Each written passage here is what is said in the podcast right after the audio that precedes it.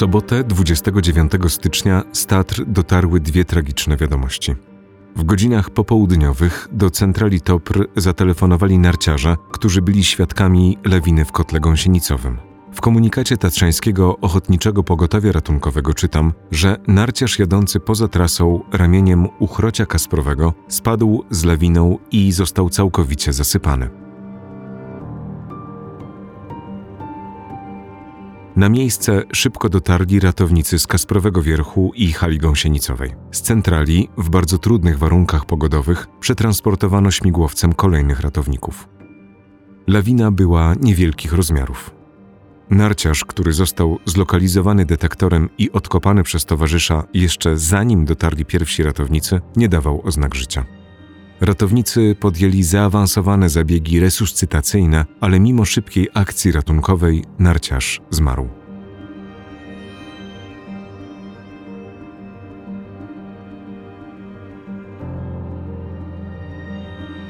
To jest 54. odcinek podcastu z Miłości do Gór Tatrzańskiego Parku Narodowego. Przy mikrofonie Bartek Solik. Dzień dobry.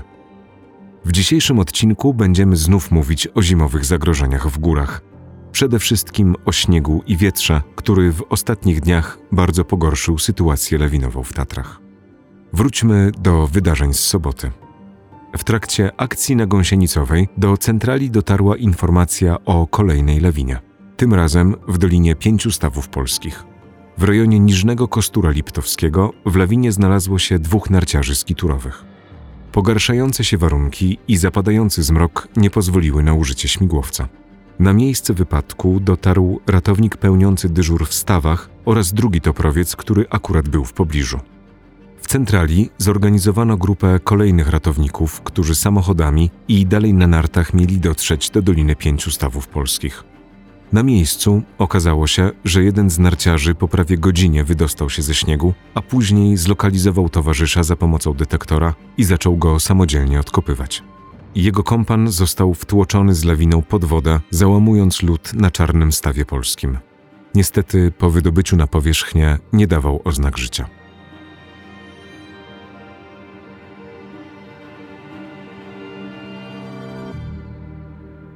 tych dwóch akcjach udział wzięło w sumie 38 ratowników Topru. W komunikacie tatrzańskiego pogotowia ratownicy napisali, że w obu wypadkach przekroczono akceptowalne ryzyko pomimo posiadania sprzętu lawinowego. Narciarz, który zginął na uchrociu Kasprowym, miał nawet plecak lawinowy. W sobotę w Tatrach obowiązywał trzeci stopień zagrożenia lawinowego, wymagający bardzo dużych umiejętności oceny lokalnej sytuacji lawinowej. Przypomnę, że spotykamy się w ramach akcji Lawinowe ABC. To kampania Tatrzańskiego Parku Narodowego promująca bezpieczną turystykę zimową. Namawiamy do czytania aktualnego komunikatu lawinowego, pokazujemy, jak oceniać zagrożenie lawinowe w terenie. Co roku fachowcy zachęcają do posiadania sprzętu lawinowego i pogłębiania wiedzy, jak z tego sprzętu korzystać.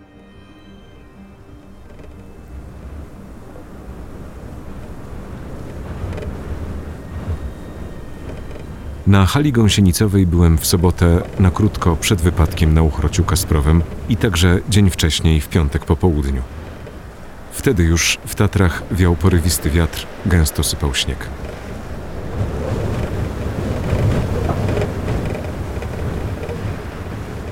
Z Kasprowego Wierchu zjechałem na nartach do Stacji Badań Śniegu i Lawin Instytutu Meteorologii i Gospodarki Wodnej. Na rozmowy do mikrofonu umówiłem się z Tomaszem Nodzyńskim, obserwatorem meteorologicznym i ratownikiem Topru.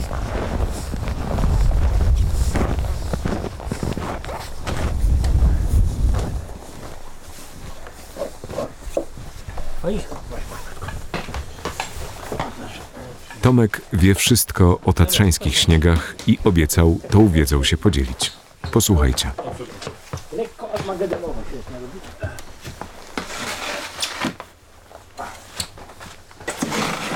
Znajdujemy się na hali gąsienicowej e, w Tatrach Polskich e, w stacji badań śniegu i lawin Instytutu Meteorologii i Gospodarki Wodnej, czyli miejscu, w którym od wielu, od wielu, wielu lat dzieją się rzeczy związane ze śniegiem, lawinami, e, meteorologią, czyli sprawami, które no, zwłaszcza o tej porze roku są chyba dość interesujące. Śnieg, pamiętajmy, że śnieg się zmienia. Śnieg się zmienia i to, co pada z nieba, to jest pewien początek tego, tego procesu metamorfizmów, czyli, czy zmian śniegu. W momencie, kiedy śnieg leży na, już na, na powierzchni Ziemi, podlega wpływom czynników zewnętrznych, głównie związanych z atmosferą, wiatr, temperatura, promieniowanie słoneczne, promieniowanie rozproszone i to powoduje, że ten śnieg się zmienia, że on metamorfizuje, czyli tak naprawdę podlega pewnym przemianom, które mogą z naszego punktu widzenia być korzystne lub niekorzystne. Oczywiście mówiąc korzystne, niekorzystne, e, oceniamy pewne rzeczy, oceniamy je głównie pod kątem zagrożeń, które dla nas śnieg może stanowić, bo tak naprawdę to nas, co nas najbardziej z punktu widzenia praktycznego interesuje, tak jak mówiłem na początku, czy ten śnieg potencjalnie może dla nas stanowić zagrożenie. Tomku, idąc w teren, żeby przyjrzeć się bliżej śniegowi, co zabierasz ze sobą ze stacji? E, tak naprawdę zabieram ze sobą rzeczy podstawowe, czyli mówiąc krótko, jakąś tam, nazwijmy to w cudzysłowie, swoją wiedzę i typowy, standardowy zestaw lawinowego ABC, czyli sondę, łopatę, detektor, który oczywiście jest niezbędny i trzeba to bardzo wyraźnie podkreślić podczas chodzenia e, w górnych kierunkach zagrożenia lawinowego. Jedynym elementem, który przydaje się do pewnych podstawowych badań śniegu jest e, piła śnieżna i proste urządzenia do pomiaru nachylenia, nachylenia stoku, bo to usprawnia mi ocenę pewnych, pewnych konkretnych, lokalnych, lokalnych zagrożeń. Tomek, pokażesz piłę śnieżną? O, No, tak naprawdę piła do śniegu to jest, przypomina troszeczkę taką bardziej wąską e, piłę do drewna. E, do czego ona się przydaje? Ona się przydaje do robienia bardzo prostych testów e, stabilności pokrywy śnieżnej, do wycinania bloków, które potem możemy testować pod kątem ich stabilności, ich dobrego związania z, z innymi warstwami. Pamiętajmy, że tak naprawdę z punktu widzenia zagrożenia lawinowego dla nas najważniejszym problemem jest uwarstwienie śniegu. Śnieg, jak lekko żartując, jak ogry, ma tak samo ma warstwy, czyli mówiąc krótko, te warstwy śniegu to są y, elementy, które powstają podczas kolejnych opadów, zazwyczaj, czy pod wpływem zmian temperatury, czy pod wpływem zmian warunków zewnętrznych i e, te warstwy śniegu tak naprawdę z naszego punktu widzenia stanowią największe zagrożenie, bo ich wzajemna niestabilność, czyli ich wzajemne słabe powiązanie może skutkować tym, że dojdzie do najbardziej niekorzystnej sytuacji, czyli do tego, że ten śnieg zacznie się po stoku zsuwać. Zazwyczaj nie zsuwa się cały śnieg, zazwyczaj zsuwają się właśnie jedna, dwie, trzy warstwy po sobie. No i niestety to dla nas stanowi bardzo spore zagrożenie i to w w złej sytuacji może spowodować bardzo niebezpieczną lawinę, która no, może kosztować nas nawet życie.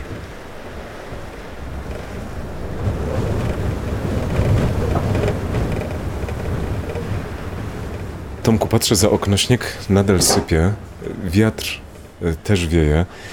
Czy możesz więcej opowiedzieć o tatrzańskich śniegach? Jakie są rodzaje śniegu w Tatrach? Które są te najbardziej przyjazne dla narciarzy, a które te niefajne, najgroźniejsze?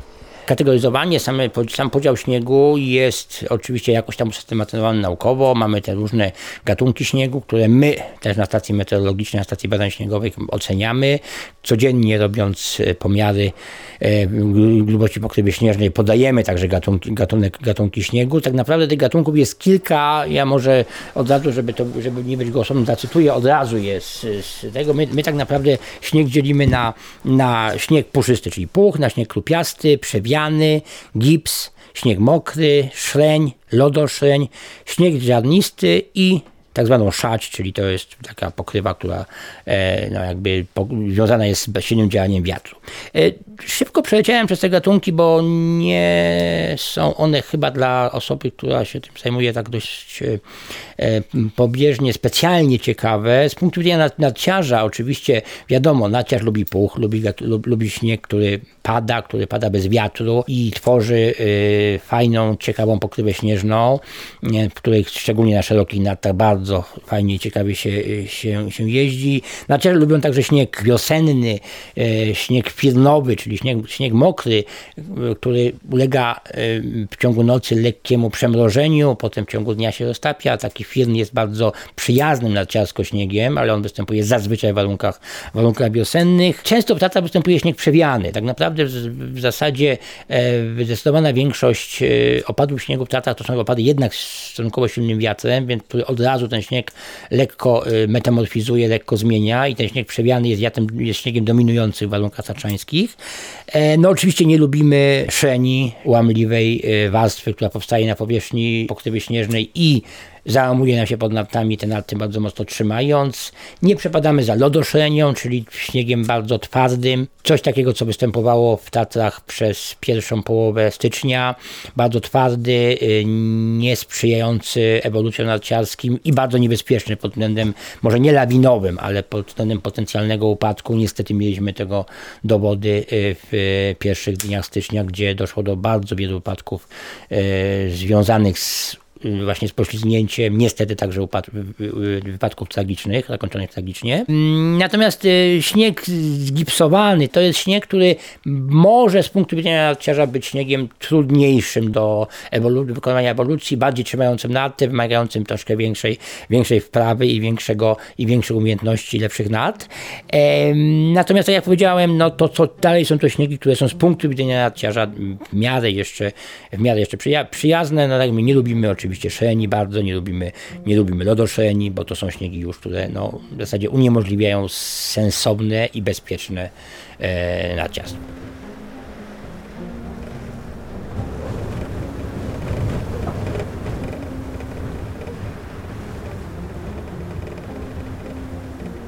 Tomku, jakie były rekordowe opady śniegu w Tatrach? Jak wszyscy wiemy, zimy ostatnich lat są troszeczkę słabsze, w cudzysłowie mówiąc, czyli jeśli chodzi o ilość śniegu. Mamy do czynienia jednak z pewnymi elementami globalnego ocieplenia. Te zimy są już nie aż tak śnieżne jak kiedyś, nie ma tak długiego okresu dni z pokrywą śnieżną. I o tym też troszeczkę potwierdzają y, statystyki. Y, stacja na hali gąsienicowej istnieje od ponad 100 lat. Oczywiście Pierwszy okres jej działania to była to, była to tylko stacja pomiarowa, mierząca podstawowe parametry, nie było tutaj stałej obsługi, dane mierzono raz, raz w tygodniu albo nawet czasami rzadziej. Dopiero od 24 roku z przerwą na okres II wojny światowej istnieje tutaj stała stacja meteorologiczna z normalną etatową obsadą. Natomiast biorąc pod uwagę ten okres, czyli ten 20 24-25 rok, kiedy powstała pierwsza stacja z etatową obsługą aż do współczesności. Mm, najwyższa wysokość pokrywy śnieżnej na hali gąsienicowej odnotowana było to 271 cm, czyli 2,71 m cm. Odnotowano to w roku 1938. Także maksymalna liczba dni z pokrywą śnieżną tych dni było aż 258, e, miała miejsce w roku 1931, czyli także przed, przed II wojną światową. W okresie współczesnym także bywa, bywały zimy e, z większymi opadami śniegu. Ja pracuję na tej stacji 18 lat i przez te 8, ostatnie okres, kiedy ja tutaj pracuję, maksymalna pokrywa śnieżna to było około 240 cm e, i był to rok 2009. E, mm, to był taki dość specyficzny rok e, z bardzo wysoką pokrywą śnieżną, z dużą ilością lawin. Wtedy też odnotowano w Tatrach jedne z największych pomierzonych w okresie współczesnym lawin śnieżnych. Na szczęście nie był to rok, rok bardzo groźny pod względem ilości wypadków lawinowych, bo tego śniegu było było tak dużo, że w zasadzie i tak aktywność ludzka w pewnych okresach była bardzo, bardzo ograniczona, no bo było jasne dla każdego, że, że warunki są zbyt niebezpieczne, żeby, żeby ogóle działać. E, dlatego też większość tego typu y, rekordów śniegowych to są właśnie okresy, wnioski na okres, okres przedwojenny. Na przykład tak z ciekawości można powiedzieć, że najwcześniejszy termin wystąpienia pokrywy śnieżnej to był sierpień, już w sierpniu wystąpiła stała pokrywa śnieżna. Stała pokrywa śnieżna na hali gościńcowej, przypominam, to jest, to, to, jest sytuacja, kiedy mamy na, na gruncie przynajmniej centymetr, dwa centymetry ciągłej pokrywy, czyli to nie jest jakiś taki niewielki opad, który się zdarza praktycznie co roku e, gdzieś w wyższych partiach gór, tylko to już jest naprawdę mm, sytuacja, kiedy cała hala gąsienica jest pokryta tą cienką, bo cienką, ale jednak białą pierzynką i w roku 64 i 65 e, wystąpiła taka pokrywa śnieżna już w sierpniu. E, z innych ciekawostek, najpóźniejszy okres końca pokrywy śnieżnej, czyli mówiąc krótko, sytuacji, kiedy, kiedy zanotowano stopnienie, zakończenie pokrywy śnieżnej, to był z kolei lipiec roku 1939. Do lipca 1939 roku na hali gąsienica występowała ciągła pokrywa śnieżna. Oczywiście były tam jakieś krótkie przerwy, ale jednak cały czas ta pokrywa śnieżna e, tutaj występowała.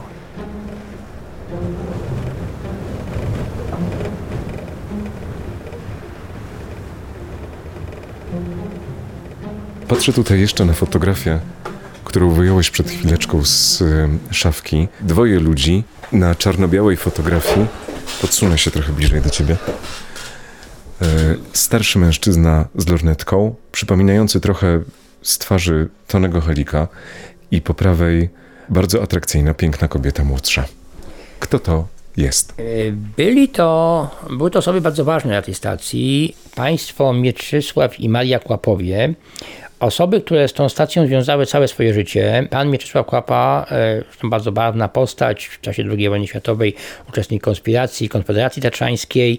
Po wojnie e, pracownik e, początkowo obserwatorium mm, e, meteorologicznego na Kasprowym Wierchu. Potem w momencie, kiedy na hali gąsienicowej powstało pierwsze powojenne czyli jakby odnowione po wojnie obserwatorium, e, może nie tyle obserwatorium, co placówka naukowa e, Polskiego Towarzystwa Geograficznego. Pan e, Mieczysław Kława był pierwszym kierownikiem tej stacji naukowej Polskiego Towarzystwa Geograficznego, która potem została przejęta przez Polską Akademię Nauk i do dzisiaj funkcjonuje jako razem z naszym obserwatorium jako współgospodarz tego, tego obiektu.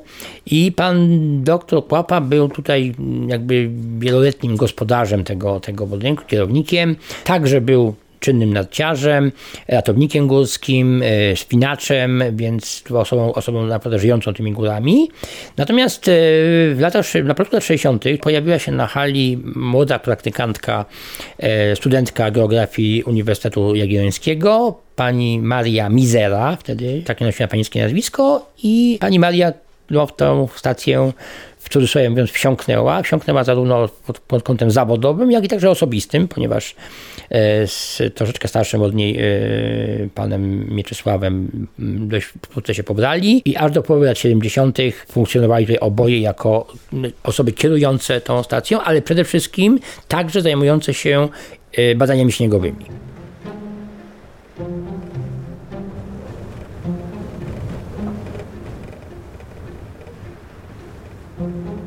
Badania śniegowe na hali zapoczątkował y, profesor Milata, który zakładał tę stację, też pracownik Instytutu, Państwowego Instytutu Meteorologicznego.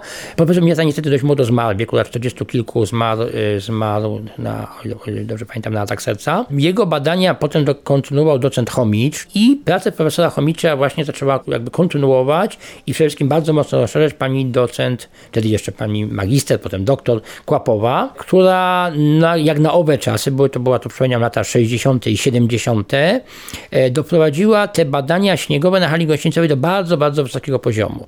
Te badania były naprawdę unikalne i nawet jak na skalę europejską. One także przekładały się na stronę praktyczną e, w ramach współpracy z e, grupą taczańską GoPru. Opracowano także system oceny zagrożenia lawinowego w zależności od konkretnych warunków meteorologicznych. Ten system był stosowany do bardzo niedawna przez kolegów zajmujących się oceną zagrożenia lawinowego także w Toprze. I tak naprawdę te badania nie miały tylko formy czysto teoretycznej, ale były także bardzo mocno związane z praktyczną oceną zagrożenia lawinowego w Tatrach.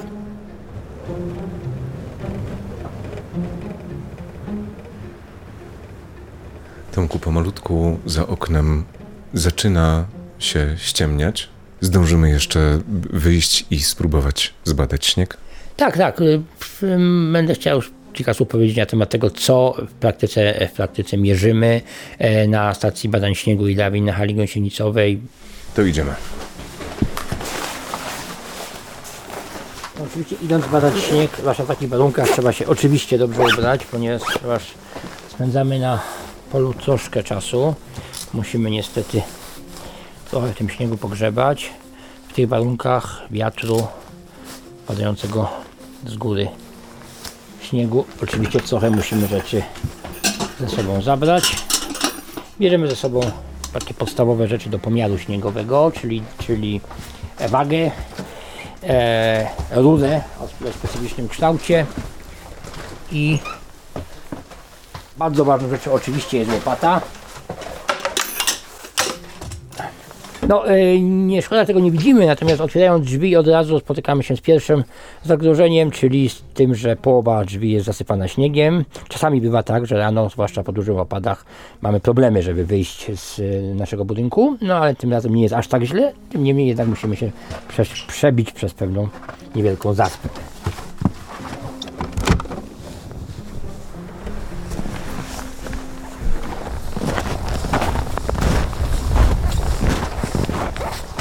Wychodzimy do naszego ogródka, jak, jak my to nazywamy, to jest to, jest to nazwa, jest to nazwa jakby zwyczajowa, przyjęta ogródek meteorologiczny.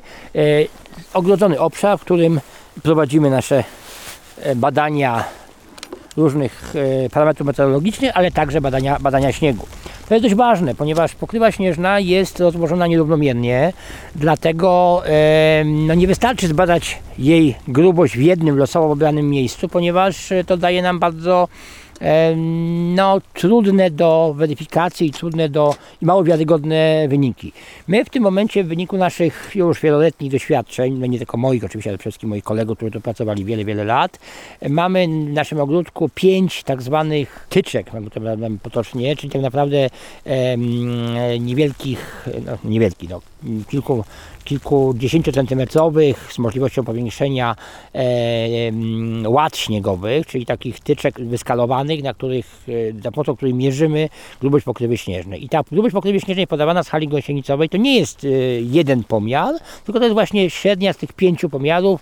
Te tyczki są rozmieszczone, wydawałoby się chaotycznie po ogródku, ale właśnie w wyniku naszych wieloletnich doświadczeń e, ten rozkład dość dobrze pokazuje średnią pokrywy śnieżnej, bo te miejsca są jakby miejscami, gdzie w niektórych sytuacjach wiatr y, śniegu, śnieg dodaje, w niektórych odejmuje, w niektórych przerzuca na inne, inne miejsce, dlatego ta średnia staje się taką dość wiarygodną średnią pokrywy śnieżnej na całej hali gąsienicowej. Drugim pomiarem to jest wykonywany raz na dobę pomiar grubości pokrywy śnieżnej y, śniegu świeżo spadłego, czyli tego, co spadło w ciągu ostatnich 24 godzin. I to są rzeczy podstawowe. Mierzymy także coś takiego przy pomocy tej wagi, którą tu mam i, i takiej rury. Y, mierzymy także ciężar właściwy śniegu. Ten ciężar właściwy śniegu jest nam potrzebny do, także do celów hydrologicznych, ponieważ on nam także mówi o tym, jaka jest zawartość wody w tym śniegu. Śnieg może, może się bardzo mocno różnić e, ciężarem właściwym, ciężarem w ogóle. E, metr sześcienny śniegu może ważyć kilkanaście, góra kilkadziesiąt kilogramów, jeżeli mówimy o śniegu świeżym. Natomiast śnieg mokry, mocno przesycony wodą potrafi ważyć nawet 600-700 kg e, metr sześcienny, czyli potrafi być naprawdę bardzo, bardzo ciężki. Dlatego ta różnica e, tego ciężaru właściwego śniegu także jest dla nas bardzo ważną informacją o jego charakterze i też w jakimś tam stopniu przekłada się także na informacje o potencjalnym zagrożeniu lawinowym. Dobrze, wracając do, do tematu pomiarów śniegowych, raz w tygodniu robimy także troszkę bardziej skomplikowane pomiary, wymagające już trochę więcej czasu i, i zaangażowania. Kiedyś te pomiary robiliśmy w kilku miejscach w Tatrach, obecnie są robione tylko na hali gąsienicowej. Miejmy nadzieję, że wrócimy znowu do robienia tych pomiarów także w e, innych rejonach Tatr.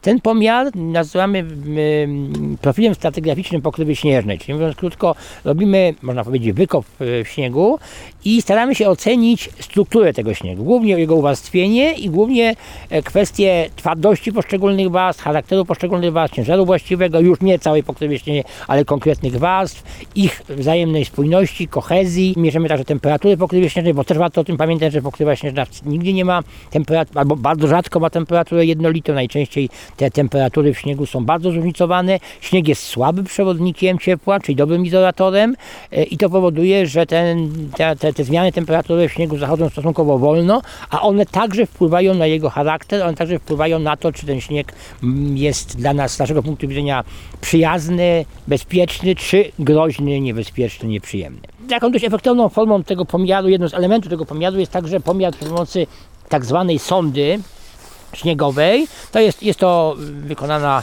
z e, aluminium e, i zakończona stalowym grotem rurka, przy pomocy której badamy twardość pokrywy śnieżnej, twardość w przekroju pionowym, czyli mówiąc krótko, e, kładziemy tę rurkę na śniegu i potem w zależności od siły, jaką uderzamy takim specjalnym ruchomym ciężarkiem zamocowanym na jej końcu, o tego typu odgłosy,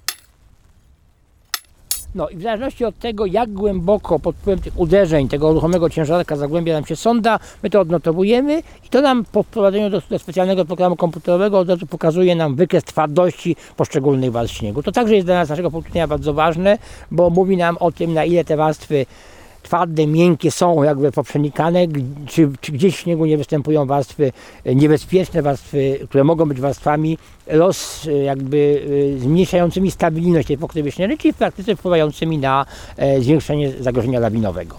Tomku, czy na koniec możemy zobaczyć, jaka jest aktualna pokrywa śnieżna na hali gąsienicowej? Tak, możemy, możemy podejść do poszczególnych tyczek, e, tylko to ostrożnie, ponieważ pokrywa śnieżna jest nierównomierna, to znaczy w niektórych miejscach jest o właśnie, właśnie przed chwilą zapadłeś się po, po pas. Ja idę, ponieważ jestem już tutaj stałym bywalcem, więc idę po twardym, wydeptanej wcześniej ścieżce.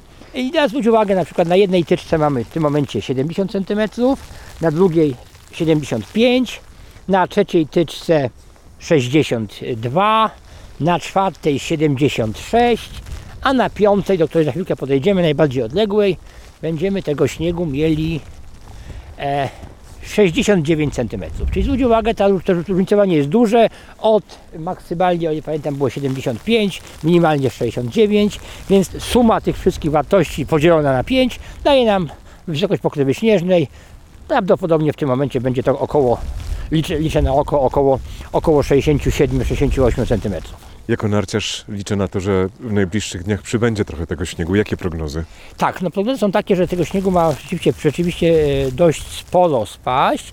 Natomiast niestety no, gorszą wiadomością jest to, że e, zapowiadany e, huragan, czy tam powiedzmy front Nadia e, powoduje e, to, że ten owad będzie owadem z bardzo silnym wiatrem.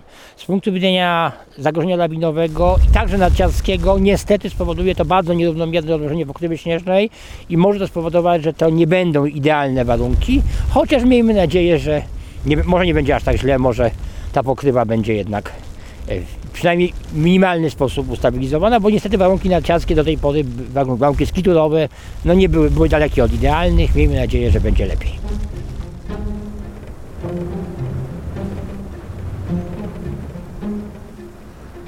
O badaniach śniegu na hali gąsienicowej opowiadał Tomasz Nodzyński, ratownik Topru i obserwator meteorologiczny ze Stacji Badań Śniegu i Lawin Instytutu Meteorologii i Gospodarki Wodnej. Słuchacie 54. odcinka podcastu Z miłości do gór Tatrzańskiego Parku Narodowego. Mówimy dziś o śniegu, wietrze i lawinach. Lawinowe ABC.pl to adres strony internetowej poświęconej bezpieczeństwu w górach zimą. Przy schronisku na Kalatówkach w centrum lawinowym PZU można doskonalić technikę poszukiwania zasypanych przez lawinę. Organizatorem akcji Lawinowe ABC jest Tatrzański Park Narodowy we współpracy z Tatrzańskim Ochotniczym Pogotowiem Ratunkowym i PZU.